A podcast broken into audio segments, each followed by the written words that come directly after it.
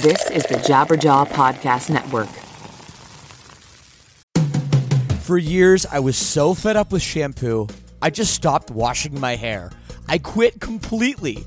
I was so sick of poofy, frizzy, limp hair, distorting my natural oils.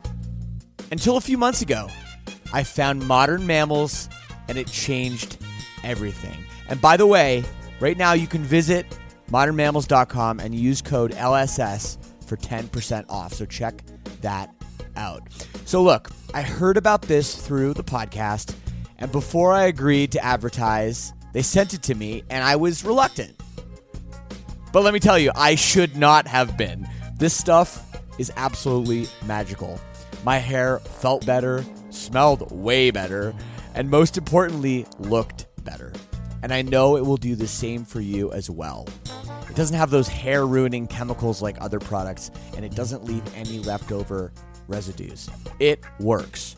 Don't believe me? Go read their awesome reviews online as well. Go to modernmammals.com and use code LSS for 10% off. Again, that's modernmammals.com for 10% off with promo code LSS. Don't forget to use our promo code LSS so they know we sent you.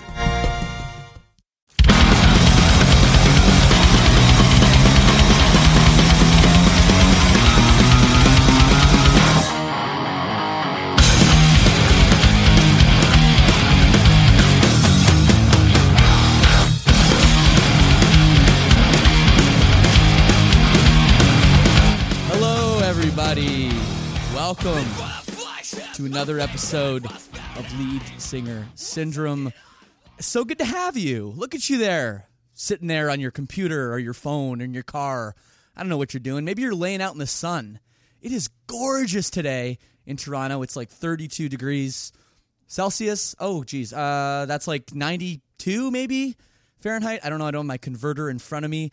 But regardless, uh, welcome to the show, uh, a, podcast where I talk to other lead singers about what it's like to be the front man or front woman of a professional rock and roll band, or in this case, hardcore band. Uh, wow, today's episode is awesome. One of my favorites I have ever done. John Joseph McGowan of Cro-Mags is here. And man, this episode, I mean, I just I was trying to edit it and I just looked I just like, nah, there's no editing. Let's just let this shit roll. Uh, he wow, he talks about a lot of things. He really digs in to his ex bandmate Harley. They're not going to be on the same stage uh, for probably ever. I mean, it is wow. It is a crazy beef that those guys have with each other within that band. Um, if you don't know about John Joseph and the Cro-Mags, they're one of the most essential and most important hardcore bands ever of all time. And in 1986, when The Age of Quarrel came out, that's their you know their big debut record. Nobody had really ever combined metal and hardcore punk together. No one had done that before, and it's hard to say what would have happened without that influence. Another big influence that they had was uh, they were Hare Krishna, or John was Hare Krishna at least, and there were a few other New York hardcore bands that were, Shelter being one of them. And a big part of that religion is veganism. And as a lot of you guys know, veganism, vegetarianism is an important part of hardcore, of punk rock. It has been for a long time.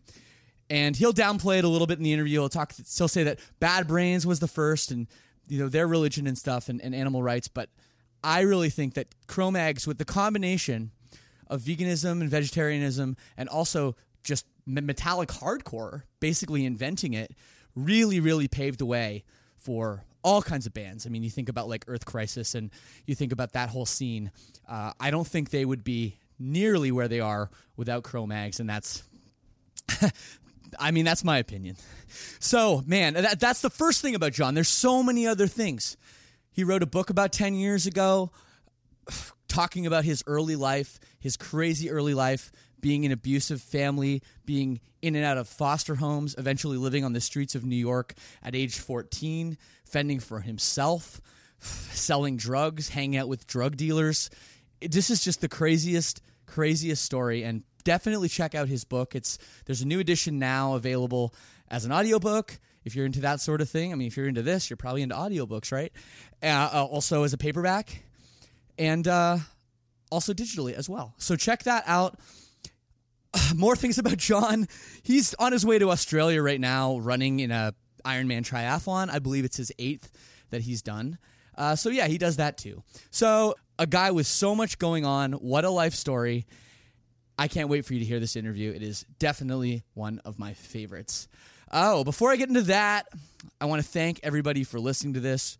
Whether it's your first time listening to the show, whether you've listened to all 82 episodes we have, I really do appreciate that. Thank you for being subscribed to this thing. And uh, yeah, I mean, your support goes a long way.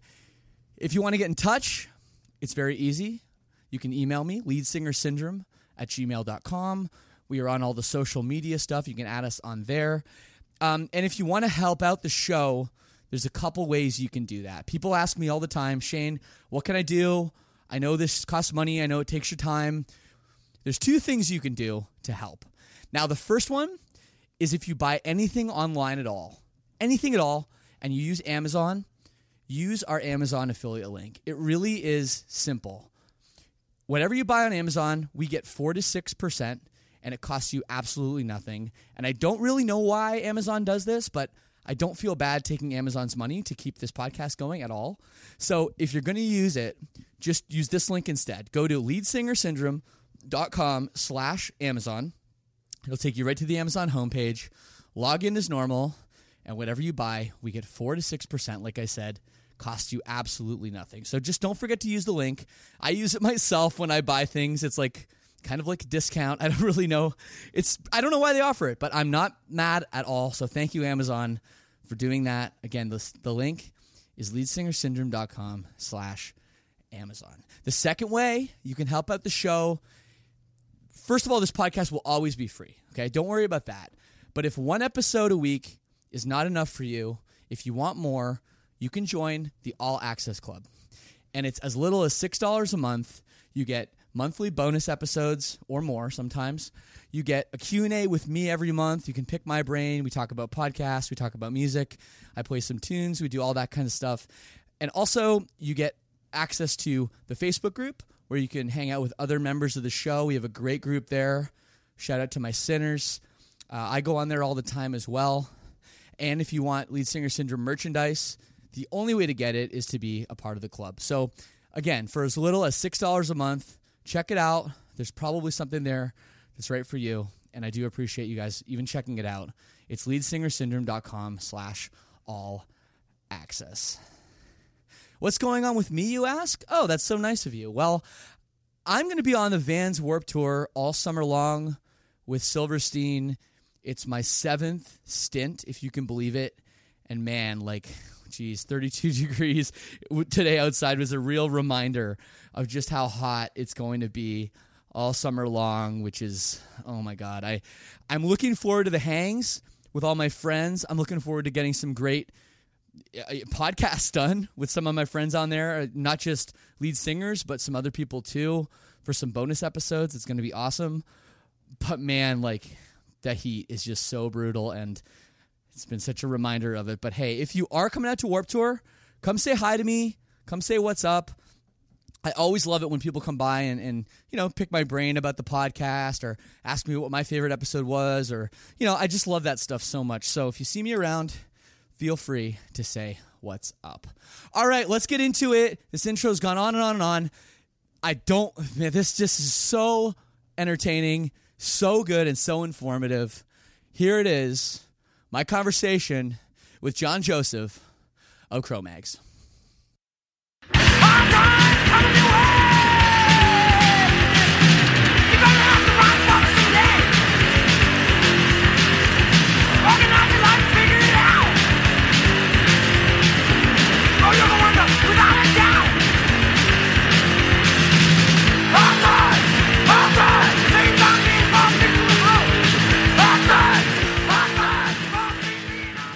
Hello.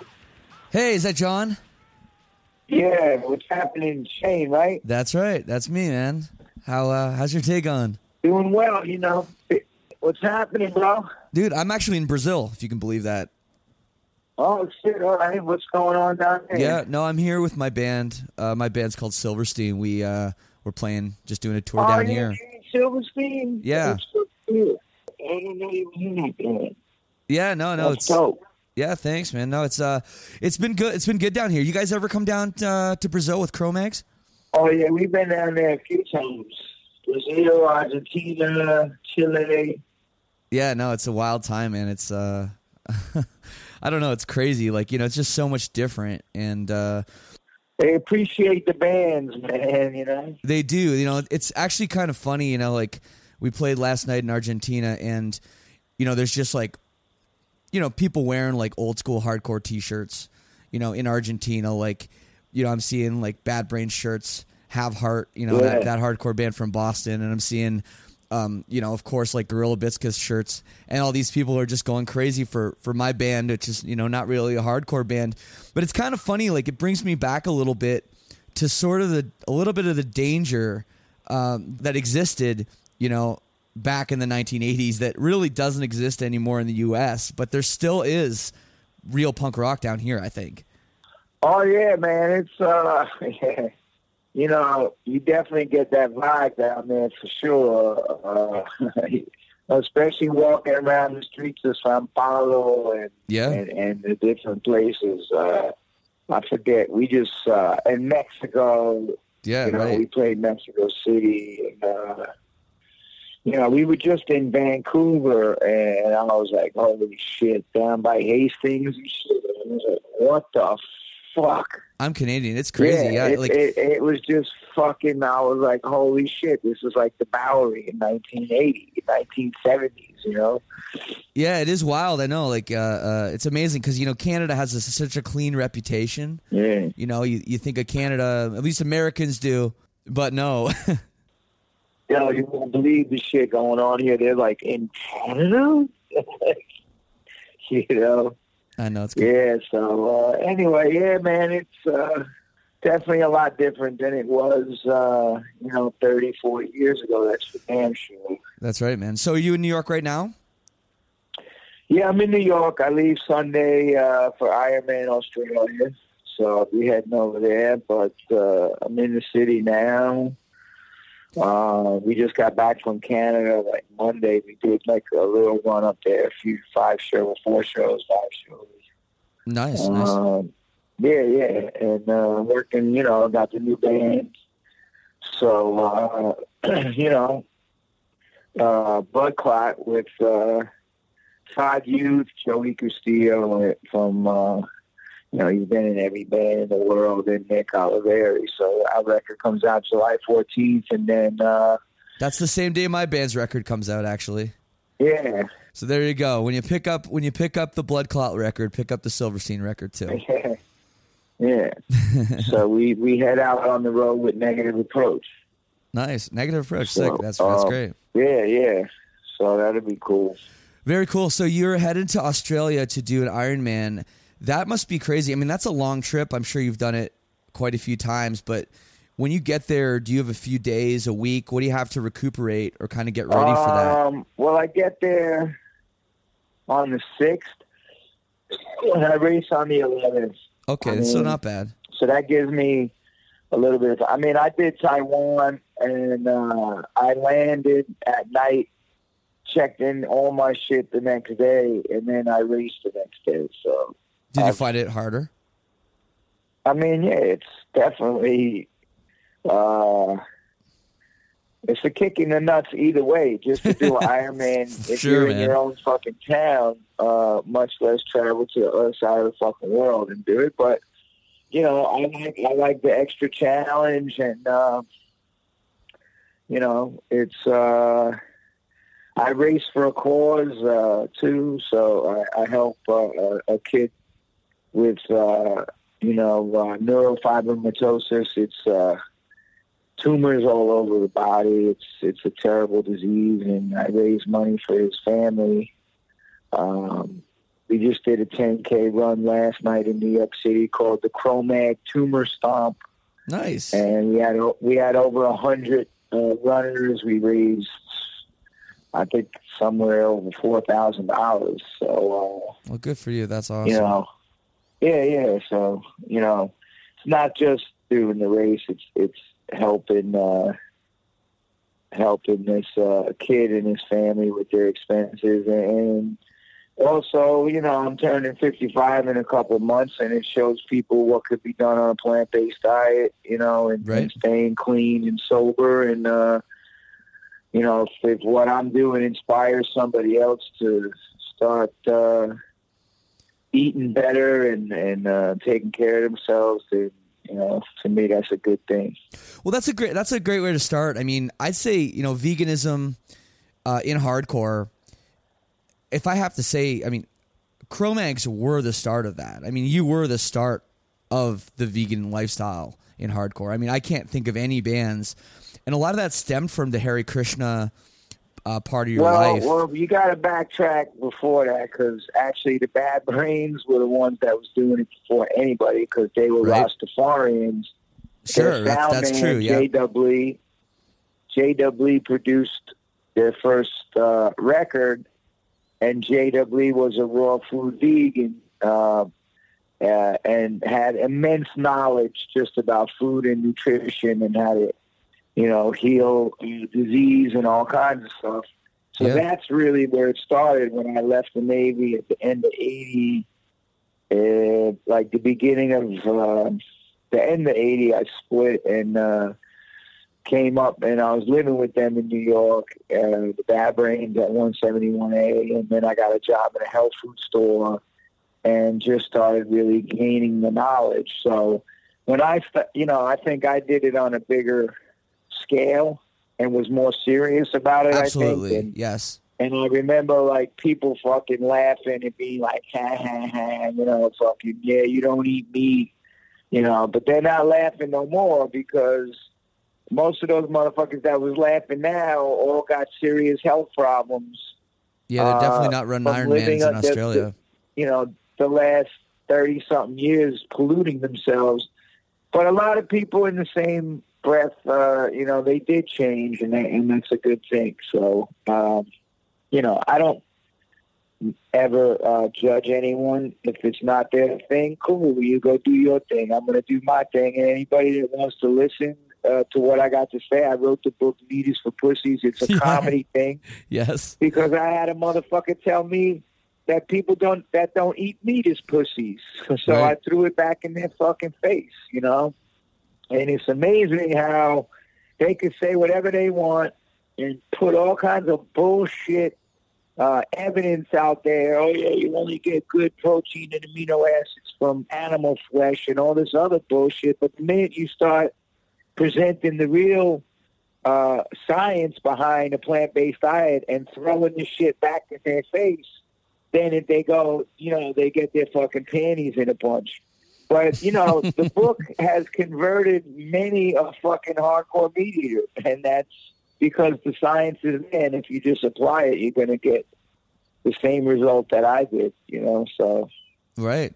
Well, I mean, back in the day, in, in the early '80s, you talk about Brad Bad Brains, which were a special case. I mean, just a special band in general. But the rest of the scene was, I mean, it was kind of macho. There definitely wasn't a lot of yeah, it was veganism, meatheads, and there was a lot of It was- meatheads, Come and there on, was man, you can say it. It was fucking meatheads. and a lot of, ni- I Uh, mean, a lot of nihilism, a lot of not really giving a Yeah, shit about anything. live fast, die young bullshit till you're laying on the fucking hospital bed with fucking a cancerous colon, and then you know you're like, you know, you you don't talk that bullshit anymore. Uh, you know, yeah, it was a whole.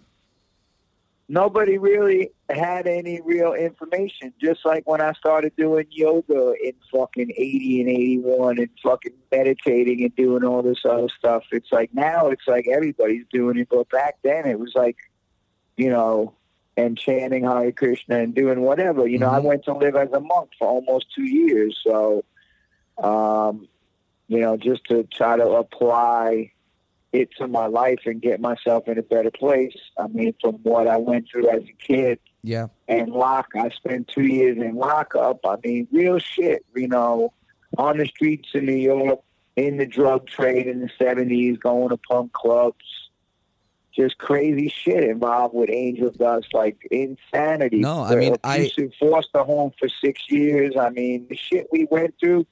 Even the I mean, that's why I got an honorable discharge after Harley snitched on me for being fucking AWOL. Uh, and when when my lawyer took the shit uh, to court, it, it's like they fucking were like, this dude should have never even been allowed to fucking be in the Navy with like his psychiatric evaluation. I don't know how the Yeah. fuck he ever got in. So Well, uh, part of why we're talking is you do have the second edition of your book, uh, which I have read. Well, I read uh, most of it. I think when it came out, it's about ten years old originally, right? yeah, Um, we put it out. Yeah, ten years ago, did ten thousand copies. yeah. No, it's it's uh everybody. I mean, And everybody's got to check it out. Every, It's every word of that book. I didn't have somebody else write it. You know, that's claim that impressive. I'm- I'm- that's what everybody's doing now. It's Of like they say it's their book, and it's like, motherfucker, you didn't write that book. It's like, I, you know, I'm a writer. I studied writing under Robert McKee. Like, I've been doing it, uh, you know, for fucking twenty something years, man, almost thirty years now. So, you know, if you're going to say you wrote a book, you better fucking write the book. You don't have a ghostwriter and then say, yeah, my book's out. It ain't your book. It's somebody else's book that you dictated your fucking stories to. But, you know, we did 10,000 copies and then, you know, eh, and then we just let it kind of go out of print. And then people started charging three, four, five hundred dollars yeah. you know, like somebody was trying to charge a thousand dollars for a signed copy. I'm like, that's bullshit. Uh, so, so I went and updated it and, and put a couple new chapters in there, new photos, and uh, and, and you know, and we did a small run of three thousand books just so people could could get a copy if they wanted and not get ripped off. Yeah, no, it makes a lot of sense. Um, well, I went and knew, knowing I was going to talk to you, knowing I was going to talk to you, I went back and I, I reread a lot of it, and it struck me just as hard as when I checked it out years ago. If if not in some ways harder for some reason, maybe reading it the second time. But the part you know that really, the really crazy part is just the shit that you went through in your childhood, and I mean, Yeah. just just starting out with a you know abusive father um, a mother who you know had to turn to drugs you know to get away from that Yeah. and then ending up in an even more abusive situation um, that's Yeah. that shit was just so wild i mean I mean, you know, like you know, like you talk about, you know, like I co-wrote Hard Time, like that song Hard Times, whatever. Uh, it's like my shit started uh, at the point of conception because my father raped my mother. Like, you know, like she left him he, and he fucking broke in and raped her. That's how I was born. While I was in the womb, he was beating the shit out of her. Like, and then leaving the womb, it was the same shit. And then, you know, the state supposedly takes us away from her because she's all fucked up on pills and whatever and couldn't provide for us to supposedly put us in a safer environment. And they put us with fucking animals yeah that fucking did the most horrible shit and starved us and, and, and just let all kinds of fucked up shit happen to us. And and that's the irony of it. And that's why when I got to St. John's Home for Boys in, in 76, and I was like, the state failed us, you know, and you know what? I'll take my chances on my own. And I went, I left St. John's Home for Boys uh, in, in, in like right after fucking New Year's uh, of January onto the frozen tundra of Rockaway Beach and hooked up with these junkies and yeah. just kept going uh, in, in the evolution of this whole path that I took and and then getting locked up and and and, and I did 21 months and and and then went into the Navy from there because my mother dated just maybe recruited. He was able to hide my fucking all my shit and get waivers and and then meeting the bad brains and then that was it. I was like, Right. right, this is. I was always looking for my tribe where I fit in. right I and didn't have a family. And then when I met the Bad Brains and that whole scene and Henry Rollins and fucking Ian MacKaye and the whole punk scene in D.C., uh, I was Yeah. like, all right. You found Just- you just you finally found and, it. Then, You know, one one then coming back, you know, coming back to New York, uh, you know, so You know, one thing you you talk about a lot in you know in the early part of your book about is is about your brothers. You know, your two brothers that were in that horrible situation with you. Now, when you wrote the book originally, and, and now you know, obviously you're you're rewriting it again. Did you talk to them about, hey, hey guys, I'm going to write this book? You know, no, like- actually, what I did was like a lot of, and I'm going to tell you uh, because I never told any of them. I never told my mother. My mother didn't even know that the book was being written until the press called her oh man, and yeah, to verify because they thought I made that shit up. They thought that fucking that book was made up. They thought there's the, the Village Voice and all these papers were like, there's no fucking because all them fake memoirs came out at the time, a million little pieces, and then uh-huh, they uh-huh. tried to fucking prove that it was that it was not real. So what had happened was I would be talking. I have a fucking photographic memory of conversations and all kinds of events that happened and what was said, even as a kid. But then I just was hanging out with them, and um, I never told them I was writing the book.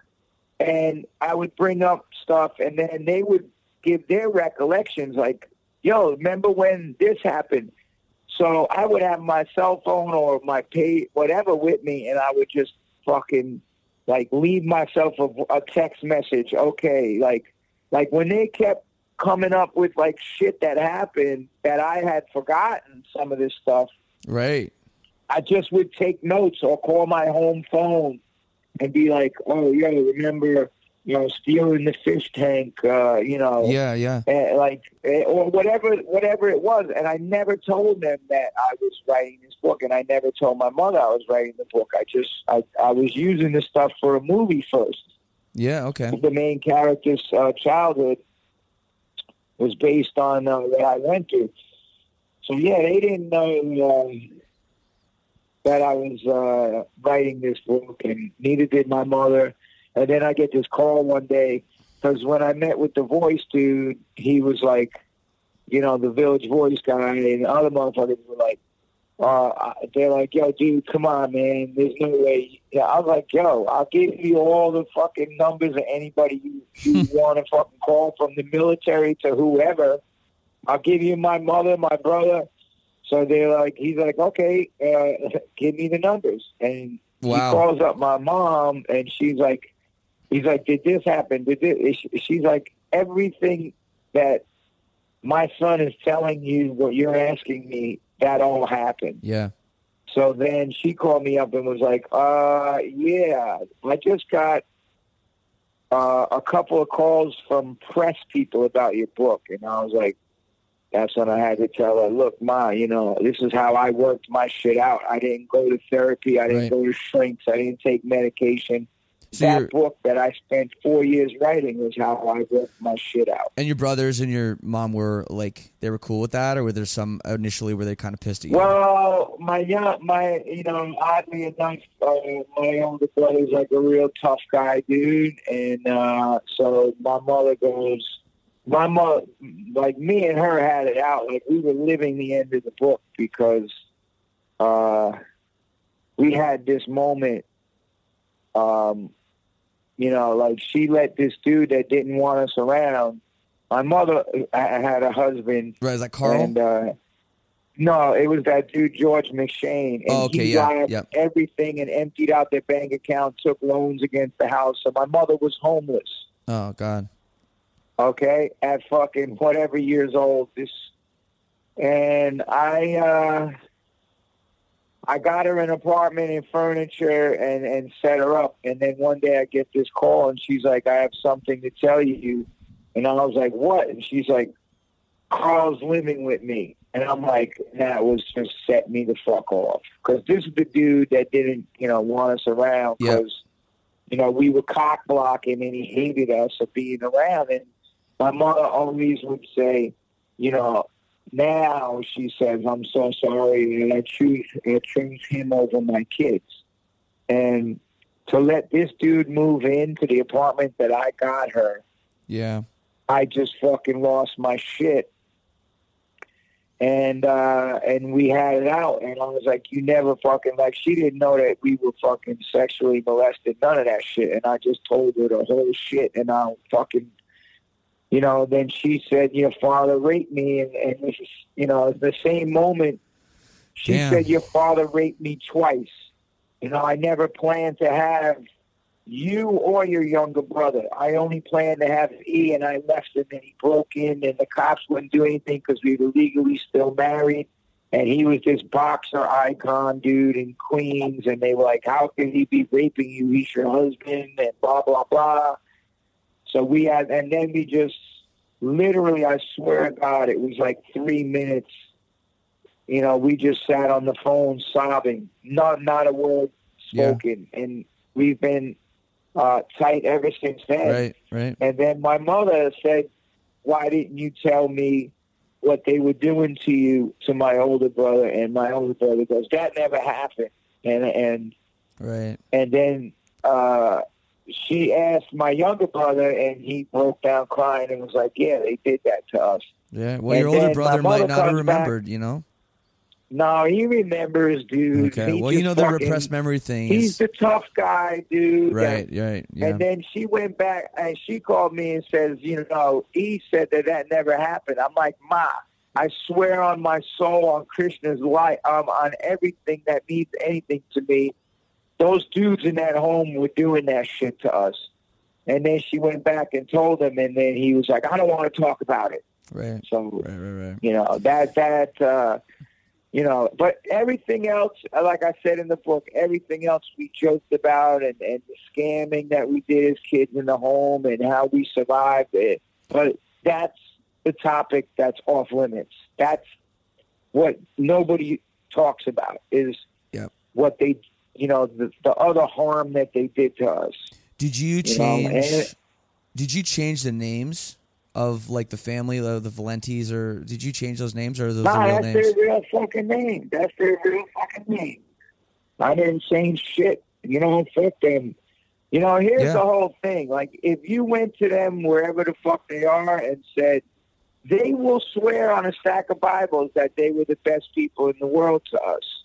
Yeah. Meanwhile, the six and something years we were there, we were never allowed to even go in the refrigerator once. We were beaten constantly. We slept in the fucking garage. Uh, we got hand-me-down clothes, Yeah. and and then all the other shit. Fed fucking Oreo spit sandwiches, and then having to steal the fucking dog's food to to to eat. Jeez. You know, I mean, this is how twisted people can make shit. You know. No, I didn't change their fucking names. Fuck those people. I'll fucking confront that. As a matter of fact, if you read the new version, I went back out to the house and fucking confronted them. Yeah. That's the fucking. That's that's the afterword. Was I needed closure on this shit Sure. and I went to do a reading in Looney Tunes, and, and I asked the lady who was driving me from the publishing company that was helping us out. I said, I want to stop at that house and just look at it. I hadn't been there since I was a kid. What did you feel when you were there? You know, I didn't expect that they were still going to be there. Uh, and the old man across the street, I remembered him because he was from Italy. And, and when I got out of the car, I was like, "Who lives in that house over over there?" Yeah. The Valentes, and he's like, "Yeah, you know, Rose and uh, her daughter and Fran." And then I was like, I was one of the kids in there, uh, one of the foster kids back in the '60s and '70s. I'm the one that got that house closed down. And then he looked at me, and he dropped the fucking garden hose that he was watering his lawn with, and ran into his house and come out. Oh my god. And then I went and knocked on the fucking door, and the rest is in the book. What I said to her. there you They go. tried to. She fucking almost had a heart attack that I showed up that day out of nowhere. You know, like, and and then the daughter tried to invite me in. I was like, "What the fuck makes you think I want to come in that house? Do you think I have, you know, I have good memories of what you people did to us? Like, do you honestly think you were fucking good to us?" And then I just said my piece and I walked the fuck away and left them with their fucking jaws hanging open. You know, but that was, uh, I guess, you know, there's five parts of story design. There's, there's the inciting incident, progressive complications, the crisis, the climax, and the resolution. And Right. that, Now you're at the fifth. like, I'm writing this for the screen now. This whole movie, I'm adapting it. oh yeah. That's been my passion project. That's gonna and- happen? And, and, and, yeah, I'm I'm working on it. You know, director lined up, and uh, you know, so just uh, been working on it for years now. You know, it's one of those things. a- it- they say, you know, you know, um, truth is stranger than fiction. That's one of those stories. Like, no wonder nobody thought, like, people thought you made that shit up because it's so insane. I mean, it's from from every aspect of it is insane. Even up till now, like even some of the things you've gone through in the last five years, which I'd like to talk about too. Like, you know, with your ex band member, like coming into your show with a fucking knife. Like, even that Well, shit is crazy. You know. Listen, man, let me explain all that shit to you because I just that motherfucker's been going on the whole fucking media thing with his fucking book and telling people he came in there with his bass to squash the. That's all fucking bullshit. Okay. Yeah. First of all, he asked if he could come up prior to that show and play a couple songs with us, and we were like, "Yo, all you do is talk shit online." Hell, fucking no. Right. So he had a fucking CBGB's laminate for the CBGB's festival, and he spoke on a panel with Steve Blush, okay, for his American hardcore thing. So he was his girlfriend left him like fucking a, like a week earlier. He was bugging out from that. He was on fucking drugs, and he was telling Steve Blush, who Steve Blush admitted it to other people that he was saying, I'm going over there and putting an end to that shit and all this bullshit. And then he comes over there, uh, sneaks in and lurks outside of our dressing room, and the motherfucker had a knife. Not some little pocket knife like what he's telling people in his fucking book and all this shit. So they called him in the... We were down on stage. I told those dudes, let the fucking bouncers just take him out. He's not supposed to be in here because I didn't want to ruin the show Right. and have a whole big incident. I mean, look, I knew the motherfucker was in there. I know he, he can't fight with his hands and that he has a weapon. I had a fucking piece of pipe right by fucking Craig's bass. If he would have made it to the stage, which was his intention, to cause a big standoff and ruin the show, he would have got a pipe across his fucking rotten teeth knocked out of his mouth. If you come to me trying to do some bullshit to me, all this talk on the fucking internet that this dude does is fucking garbage. Yeah. Because he is nothing but a fucking liar. And what happened was they called him into the dressing room and tried to take the fucking knife off of him. And that's when the fucking melee started. Because he resisted and they punched him. And then, you know, whatever, he bit somebody and ran out holding the knife. And the bouncers tackled him and he cut his fucking knee. Now, the media, blow, you know, this was his big comeback story. How, Yeah. you know, it's a whole fucking chapter he's writing in his fucking book about it. It's total fucking bullshit. He knew he wasn't welcome there. You don't come to the fucking show. And listen, starting in '87, he robbed all the tour money. That's why I quit before Best Wishes. Me and him started the band. It, the Yeah, of course. in my in my new book. Okay, he didn't come up with the name. Mugger from Black Flag did. And me and him started the band in fucking 81 in August, and the timeline's in there, verified by the Big Takeover fanzine, okay, by Jack Rabid, original singer, John Bl- John Skinhead, which is what Jack called me. And he robbed the money in 87, come back, I quit before Best Wishes, come back in 90, 91, I go do a tour. He robs all the tour money. And then I come home. I had quit my business that I had, a bike messenger business, legit business. And Yeah. then Century Media wanted to sign us off the tour. What does he do? Acts like an asshole in the studio to everybody, saying we're giving you, everyone's giving their publishing to my charity, otherwise signing in the letter of resignation and all this shit. Then he steals fifteen thousand dollars out of the band's bank account. This is the real history. And then from there, when I go to do the next band uh, with Roadrunner, they're like, well, you have to get a release. We need a release from Century Media. I go to Century Media. They're like, Harley signed you as an individual artist. I'm like, what? They're like, okay, we just spent two hundred thousand dollars, which Harley stole a lot, fucking a, a whack of that money. Two hundred thousand uh, dollars, Jesus.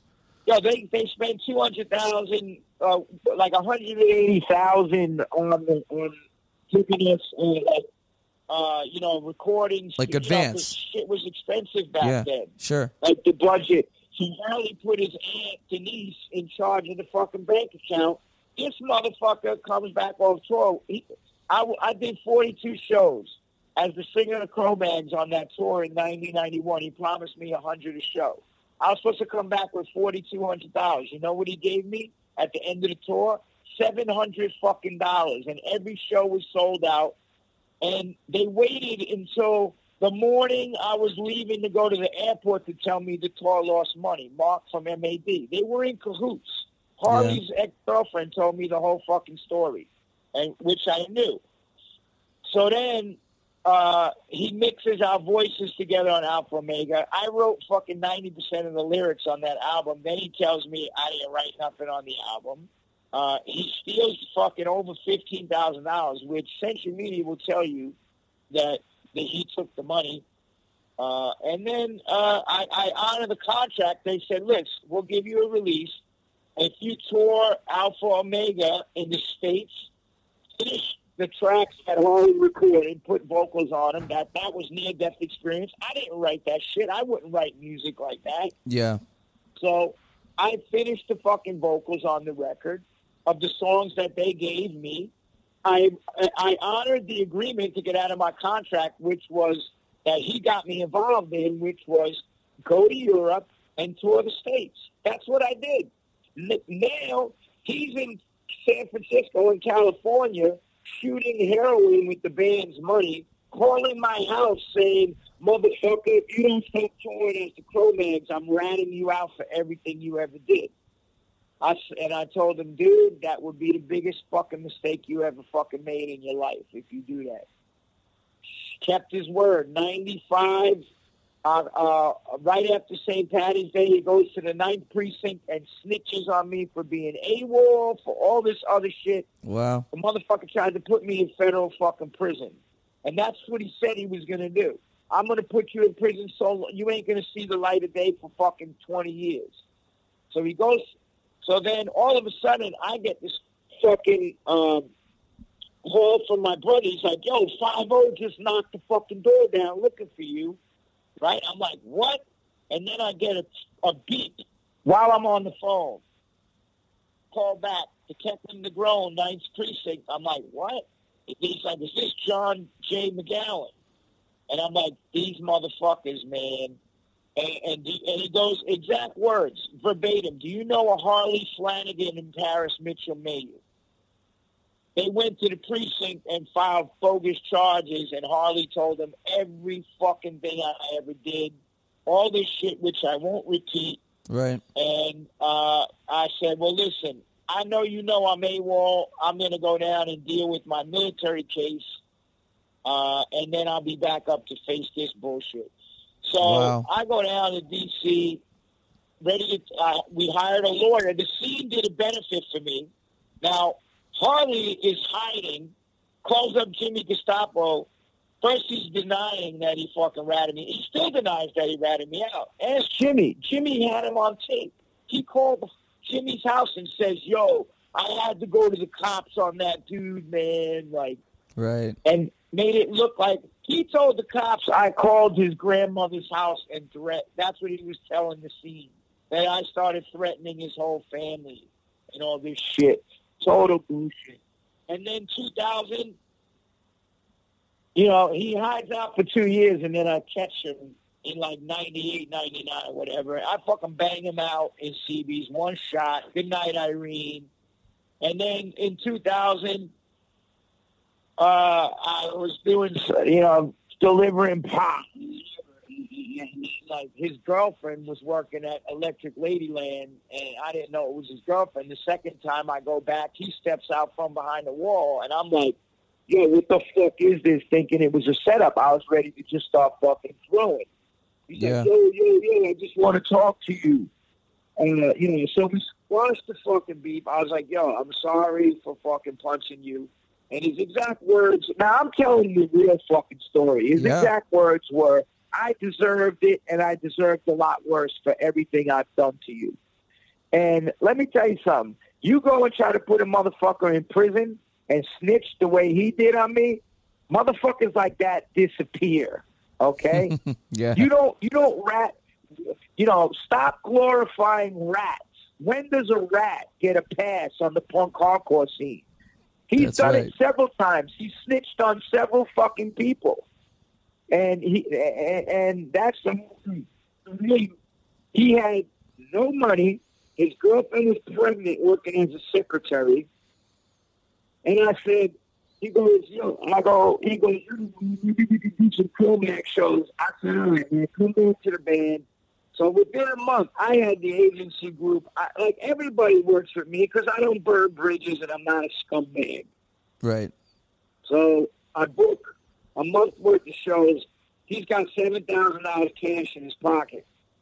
Meanwhile, he's got a whole premeditated plan, which I knew nothing of, which he told G-Man, the drummer, and and AJ Novello, who's been in the Cro-Mags since '92, that he's only playing with me uh, to get back in the good graces of the scene because nobody likes him. And the minute everything's cool, he's firing me and walking away with all the musicians that I hired, and fuck him.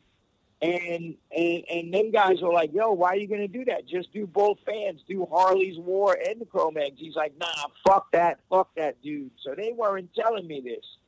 So then we go up to play Hellfest, and he goes up with a baseball bat. And on the way up there, when we pull up to his house, he's beating his pregnant girlfriend, saying, I'm going to beat you into a fucking miscarriage. Gets Oh, in the fucking van. And, and, and, and then as we're driving up, the driver goes, yo, man, it's really great to see that you and John, you know, squashed the beef and all this. And he's in the back seat all the way in the back. And he goes, yo, fuck that motherfucker. The beef ain't over. I'm just here for the paycheck.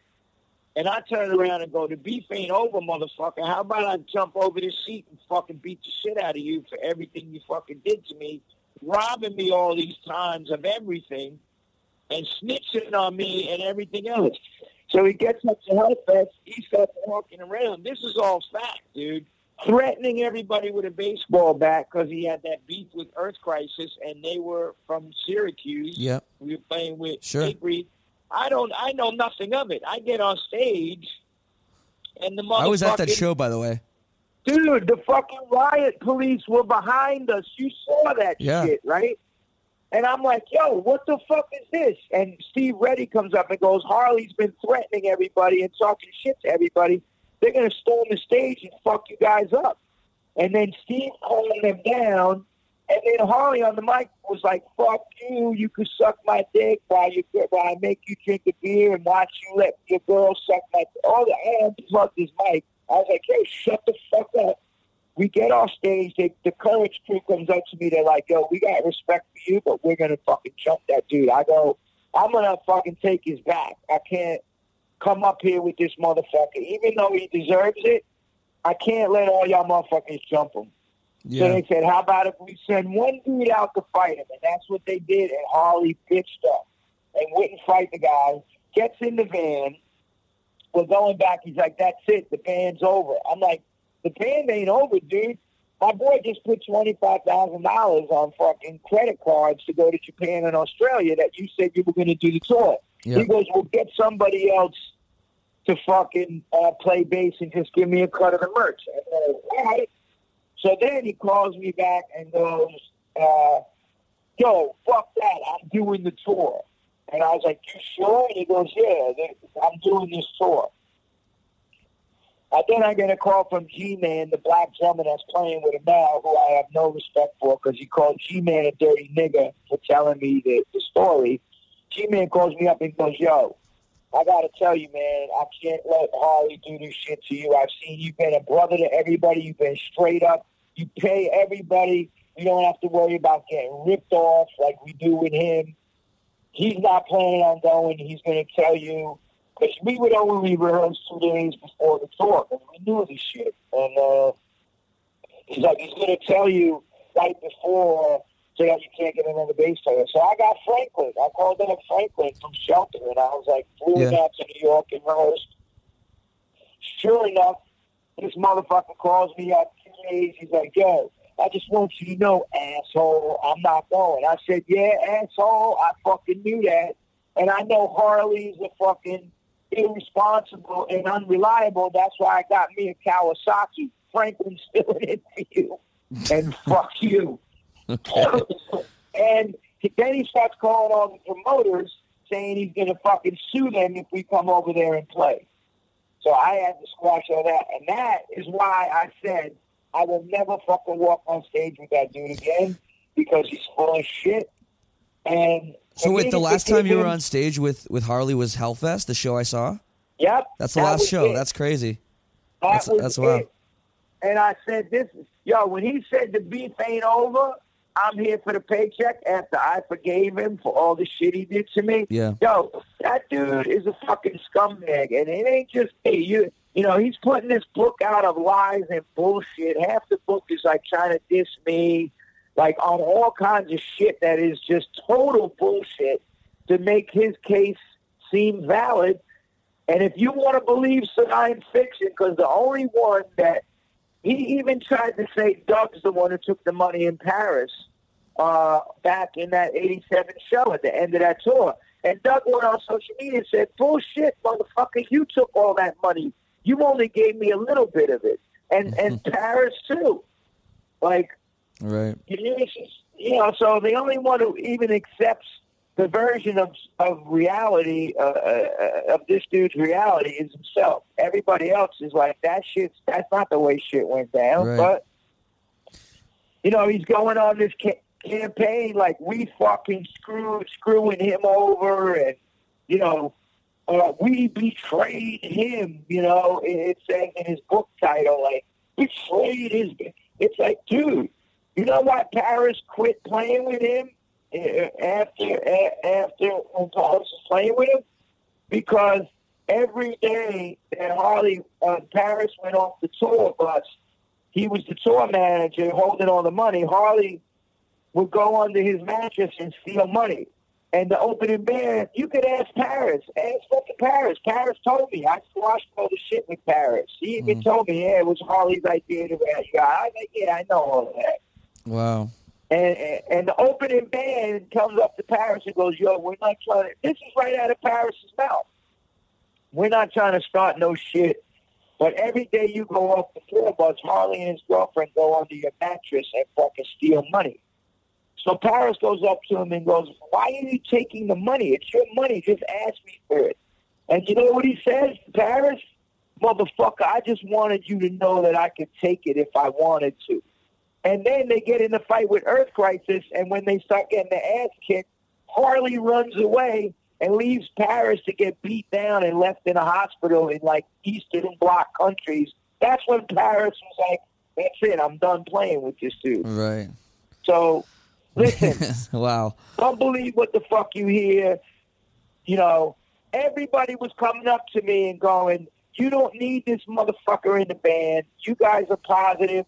Keep going. We will support the band without him in it. You should have never let him back in the band, and you should have just kept doing what you were doing. You don't need him. All the shows we did, he was like threatening little kids, like." The next motherfuckers that come on stage, I'm gonna take their teeth. I'm gonna hit you in the face with my fucking bass and take your teeth on. Like just being a rude prick to all the fucking fans coming to see the coming to see the band at Posse numbers, all these festivals. Ask the kids that were there. Yeah. He was starting shit with everybody. He's he's got a Napoleon complex. He's fucking you know five five, Mister fucking Jiu-Jitsu. Nigga, please.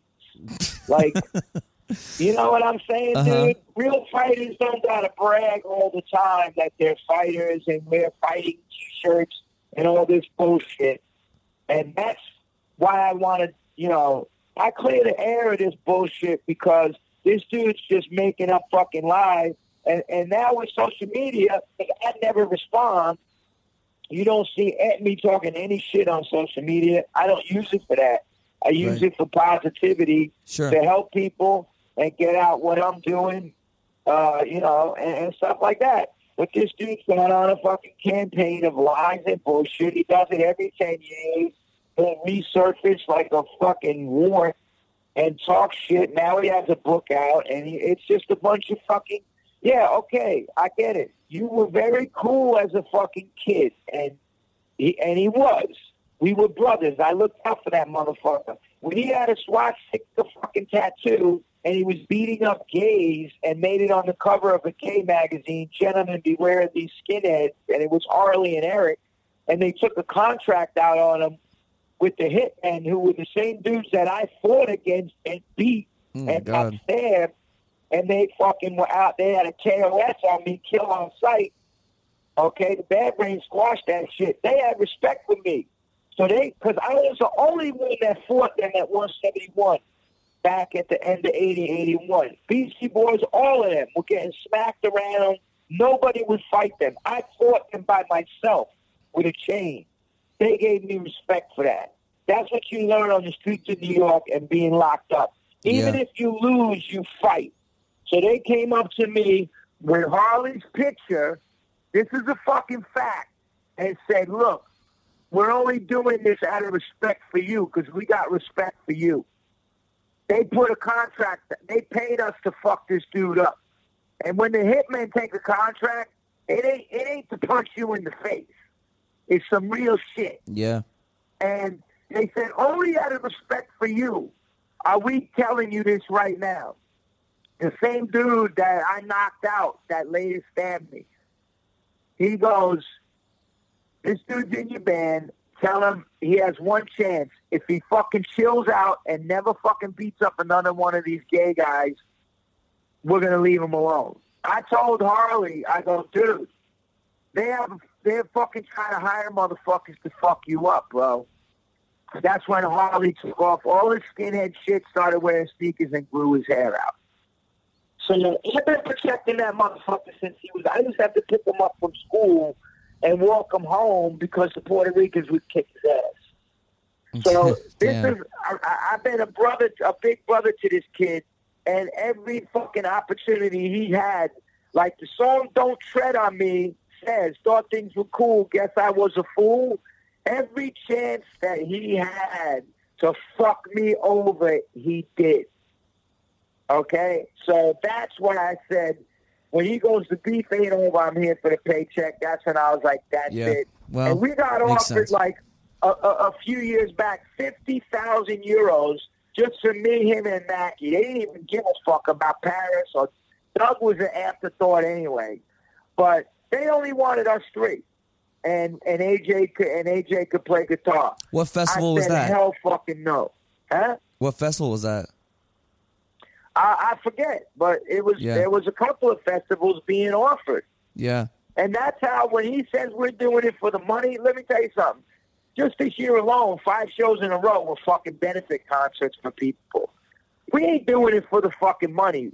Uh, like, listen, we go out, we don't fucking charge five thousand, all this fucking money to these to these people. It's like you know, we pay. You ask anybody that's in this band now, we pay everybody very well. We stay at great hotels. It's not to make money. I got a two hundred thousand dollar fucking advance for my last book. I'm not doing this shit to make money.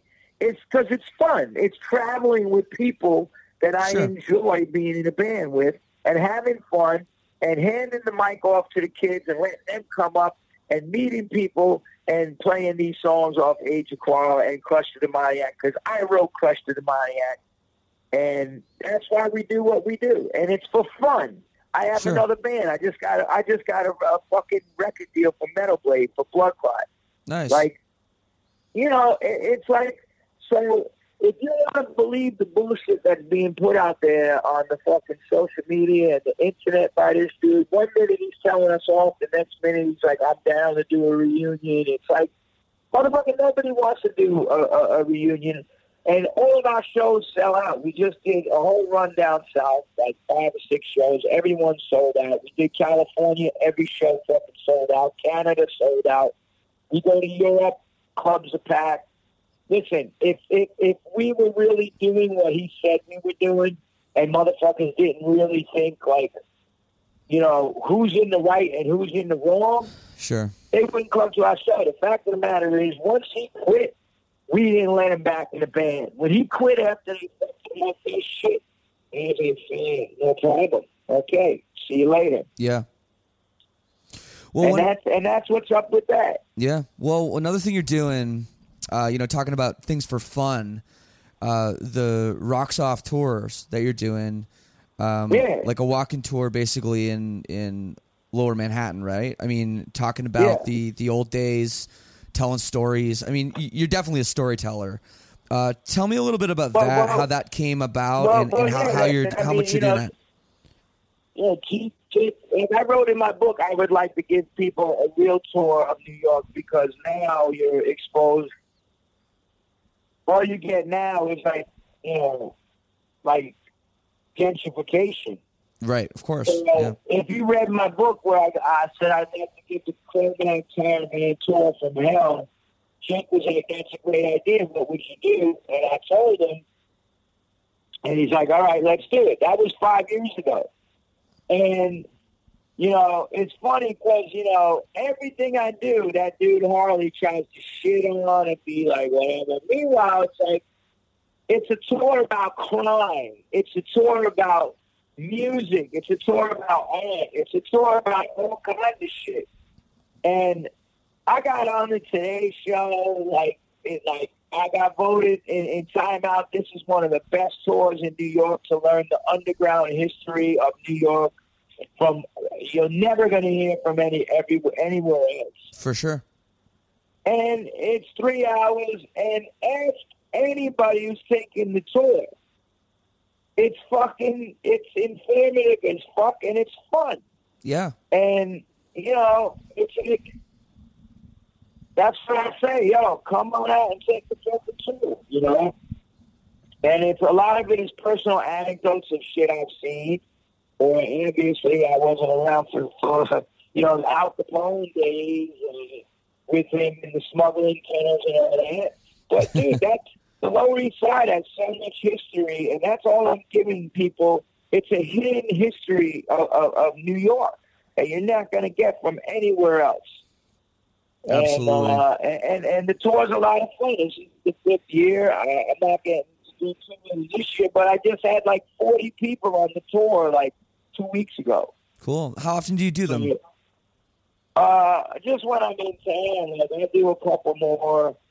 Uh, yeah, I'm out of town a lot this year because I got the, the the blood clot tours coming up. It Yep. starts uh, June 14th, and and you know the Ironman thing, and so if I you know.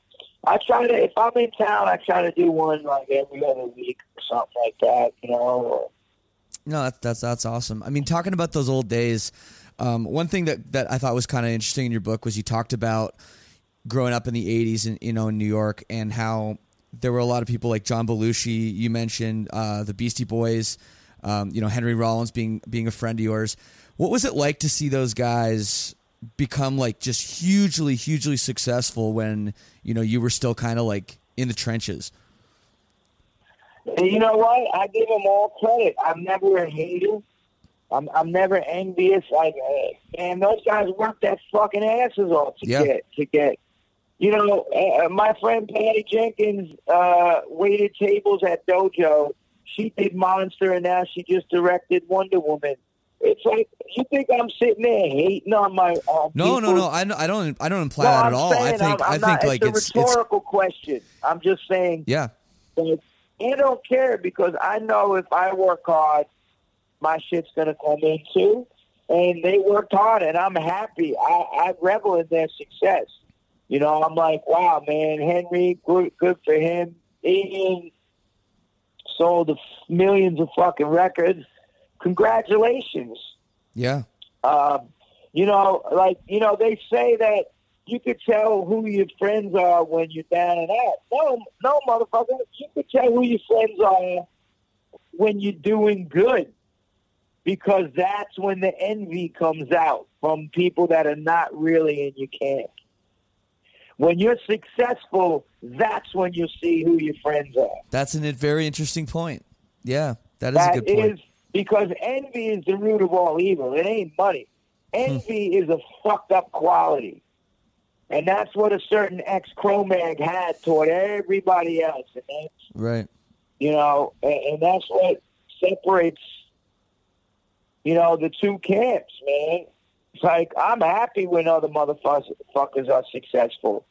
I'm like, God bless you, man. You fucking worked your ass off. Patty Jenkins waited tables at Dojo for fucking four years, saved the money to go to fucking put herself through film school.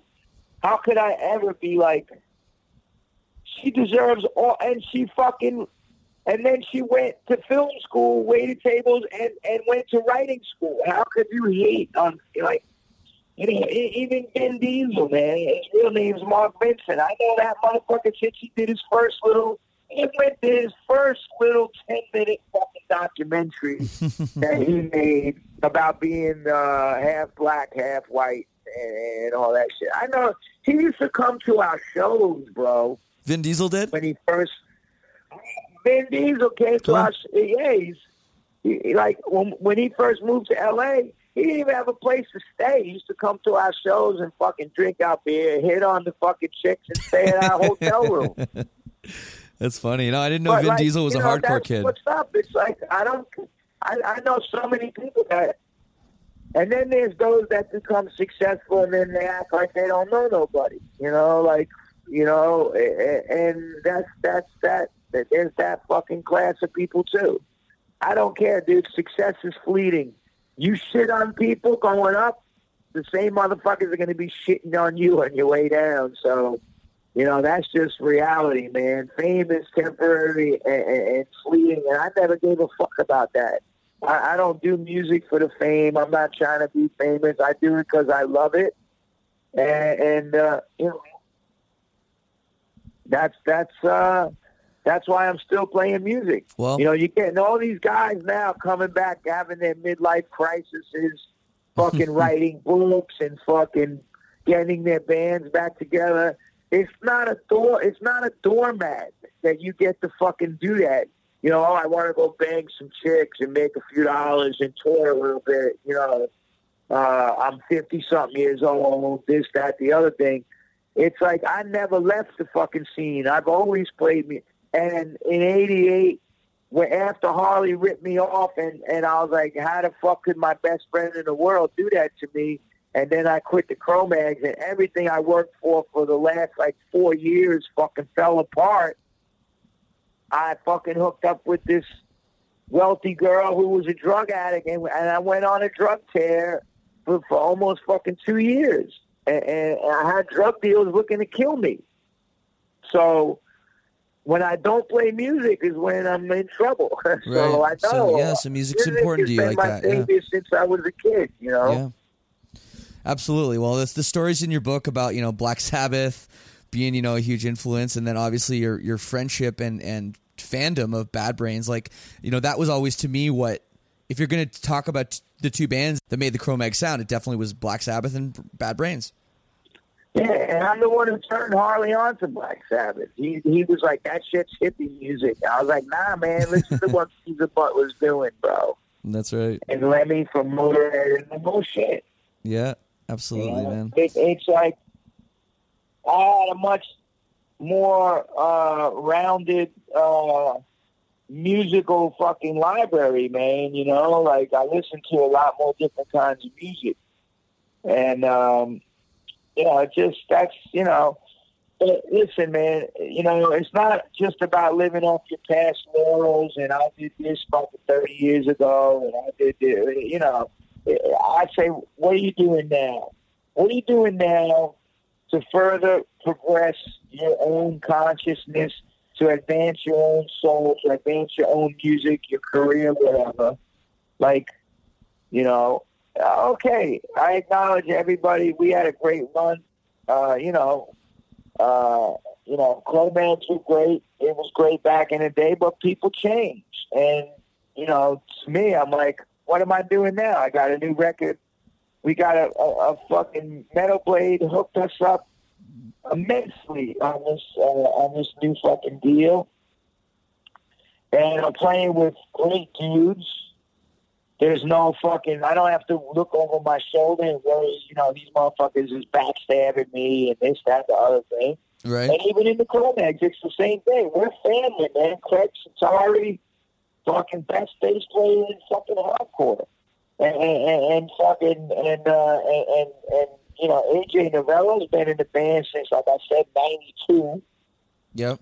and and Mackie's the original drummer. You know, you want to go on the American on these hardcore, uh, fucking New York hardcore chronicles, and talk about writing of the songs, and but Mackie gave those songs life. Without Mackie's drumming and Parris, Sure. you know, Yeah. Parris wrote a lot of the shit on the album, and he never gets credit. He wrote fucking Best Wishes. Parris don't get credit, Hmm. and that's where I say, regardless of whatever happened in the past between me and him, that record, you know, never would have got made if it wasn't for fucking Parris, Mackie, me, and Harley. That's that's what made Age of Quarrel. Right. You know, to go on and say, "Oh, I, I wish I had different people," you wouldn't have had Age of I had Age of Quarrel. I'm on it and checking fucking consciousness into the band.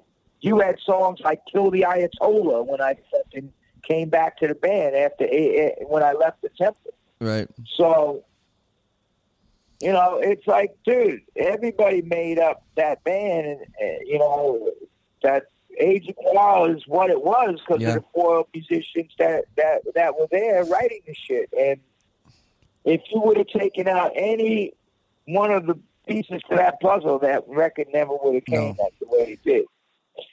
You know, and, and you know, we got hustled and scammed by the fucking manager. You know Right. and, and I've never received a check to this day off that fucking record. Really? Never? Nothing? Yeah, never, not even a fucking dime, not one fucking dime. That's And crazy. you know what? Anybody that says we didn't pay our fucking dues, man, fuck no. you. Nobody said like we that. were out there fucking playing arenas with Motorhead and all these fucking bands and selling out clubs, and I was having to come back and live in a fucking squat because the manager was taking all the money and he had the fucking goods on me. He knew I was able. As a matter of fact, you know, when I caught that he signed our merchandise contract and forged our names with Winterland, I was like, I seen it on his desk. I was like, yo, what the fuck is this? He's like, what are you doing in my office? Chris Williamson from Rock Hotel. And he go, I said, motherfucker, you forged my name on that shit. And he's like, and then we got into it. He's like, I'm getting you out of the band. I was like, you can't get me out of the band. I said, Oh I'm the God. fucking singer. He, he, he goes, watch. And that's when he started putting all this ego shit into Harley's head. You're the star of the band, and blah, blah, blah, blah, blah, and all this bullshit. And the motherfuckers went for it. Damn. And that's why I was battling. I was the only one battling that fucking manager, man. Those dudes fucking sided with him. And that's why when Harley stole the money at the end of the 87 tour, I was like, I don't need to be dealing with this shit. Right. And I fucking quit. Well, that's crazy. That I mean, it, does it blow your mind? The age of quarrel is thirty years old, thirty-one years old, whatever it is. Does that blow your mind? Yeah. It's been thirty years.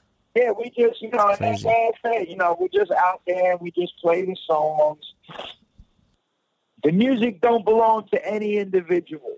The music belongs to the world. Absolutely, and I, I totally agree with that. But does, doesn't it blow your mind? Thirty years away, and there's still kids that are like, you know, in their teens that are rocking out to this music. Like the the record you made is timeless. Yeah. Well, because the subject matter was timeless, and we spent years working on them songs before we recorded them. We spent years playing them songs before me and Parris paid for that original demo, the Age of Quarrel demo tape. Yeah. The Age of Quarrel was a cassette first, and we paid. There's an, another demo before that that we did that um, at Don Fury's, and me and Parris paid for that, and me and Parris paid for that Age of Quarrel tape that motherfuckers are selling for like a thousand dollars now. That big black Yeah. cassette tape, Right. and you know, it's like, let's get the reality straight, man. You know, like Sure. I was working as a bike messenger, paying for fucking rehearsals and everything else. Like, you know, when everybody else was broke, me and Parris were footing the bill for the fucking band. You know, I always give Parris credit. Do I personally? I mean, I forgave him to clear my conscience, just like I forgave Harley. I got no beef with that motherfucker. I don't give a fuck about him. Like, you know, if he steps to my space, then you're gonna see who's who. Uh, you know, but I don't have no beef with Parris either. Yep. And uh, you know, I always say, listen, man, give that dude credit. You know, and as a matter of fact, even when we did Alpha Omega, like, you know, I was cool with Parris, and then I, he's like, he's like, what are you guys recording? When he seen me on the street, I I don't know, Harley, got this tape with all these, and he's like, what tape? What did it sound like?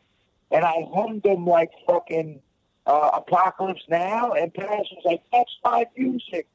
So Harley took an old rehearsal tape of all shit that Parris wrote and, and put it on Alpha Omega. Like Rob Parris's music. Dude, it's like the shit has just never stopped with that dude, man. And that's Yeah. why, you know, putting out the book and, and, and doing these few Yeah. shows that we do once in a while, eh, you know, it's we don't have no beef with nobody, man. We never have problems at any of our shows, and, and uh, you know, that's the way we roll. Yeah. And No. you Well- know, the book is just the book is the book, man. It stands on its own. That's a piece of literature, man. That's not like, you know, uh, that that book's going to stand the test of time too. Mark my words, just because it captures a time in New York. Is you know that Totally. memoirs, uh, Totally, Yeah. and that subculture that, that doesn't exist anymore. You know, in a lot of ways. You know, the danger of Yeah. of underground music is there's there's no real danger anymore, like there was. Yeah, it's it's been homogenized, you Yeah. know, and, and and and watered down for U.S. consumption. Now even the fucking rednecks have mohawks, you know. so so you know, back when we were fucking rocking shit.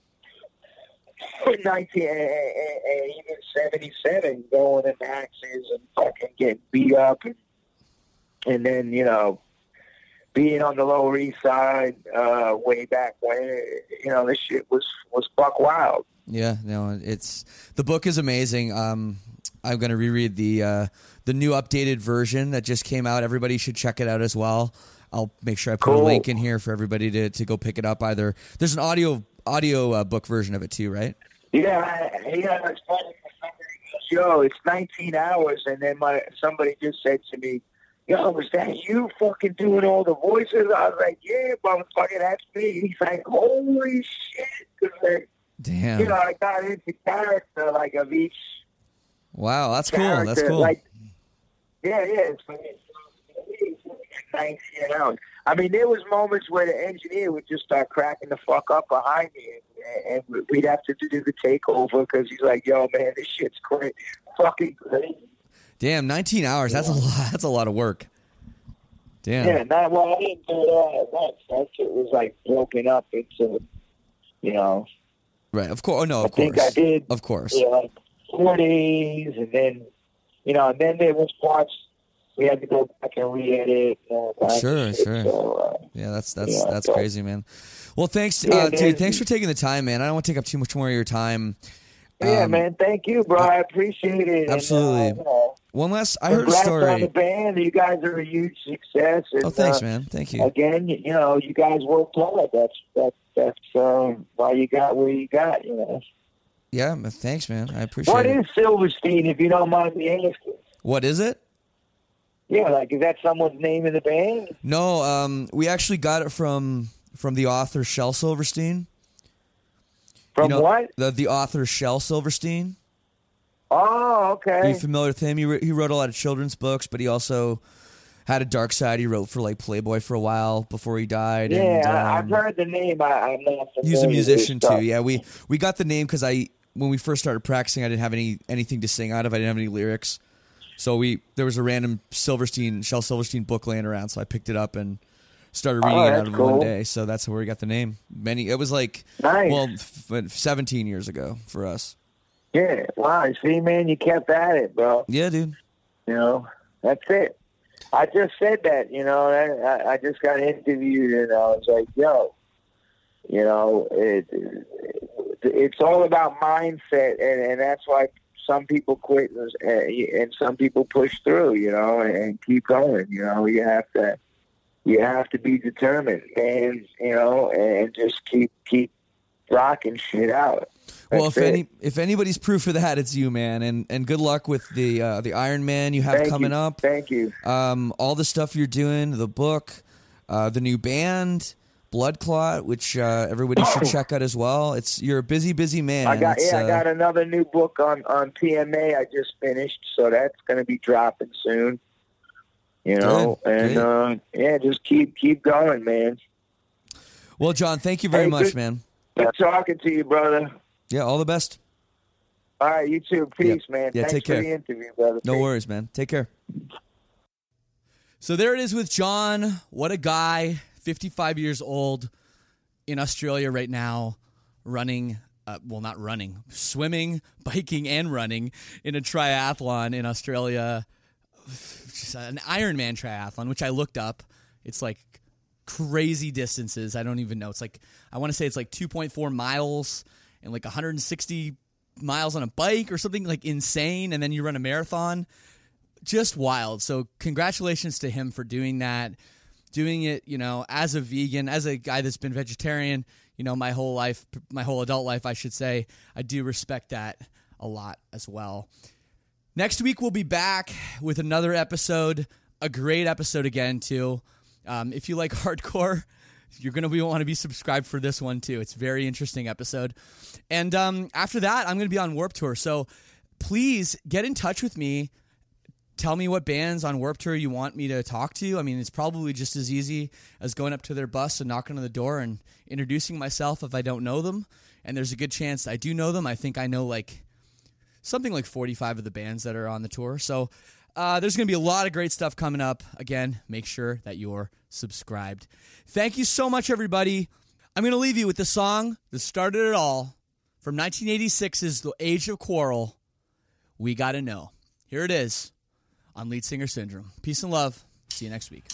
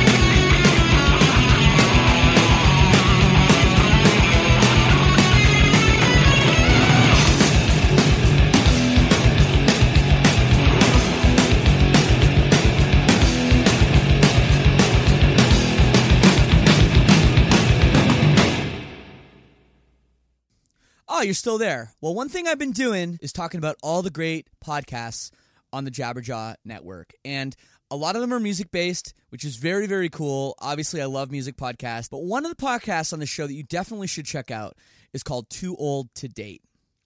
Too Old to Date is the first ever scripted comedy podcast to take you on a journey through the world of dating apps. Follow Mike and Brad and a huge cast of borderline hopeless daters as they deal with the highs and lows of looking for love, sex, or just someone to tell them they have a nice face.